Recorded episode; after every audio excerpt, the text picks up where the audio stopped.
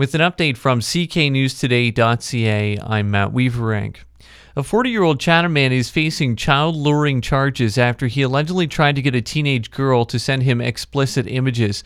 Police say the Child Exploitation Unit received a complaint about that in October last year and that the suspect was using fake social media accounts. Officers believed the man lived in the Chatham Kent area based on his knowledge of the area.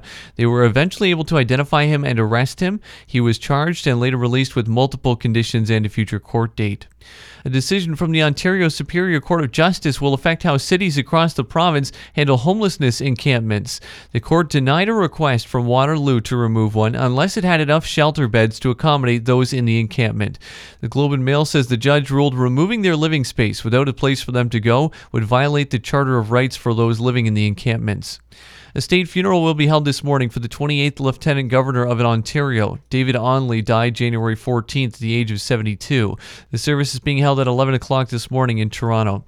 And an event marking the first anniversary of the Freedom Convoy's occupation of downtown Ottawa ended with 192 parking tickets, 67 provincial offenses notices, and 23 vehicles being towed. CTV News says two people were arrested for trespassing on Parliament Hill as well. The Super Bowl matchup is set. The Kansas City Chiefs will face off against the Philadelphia Eagles on February 12th.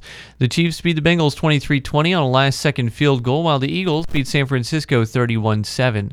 The Chatham Maroons ended their January schedule on a high note. They beat Strathroy 3 0. In the PJHL, Blenheim beat Wallaceburg 7 3.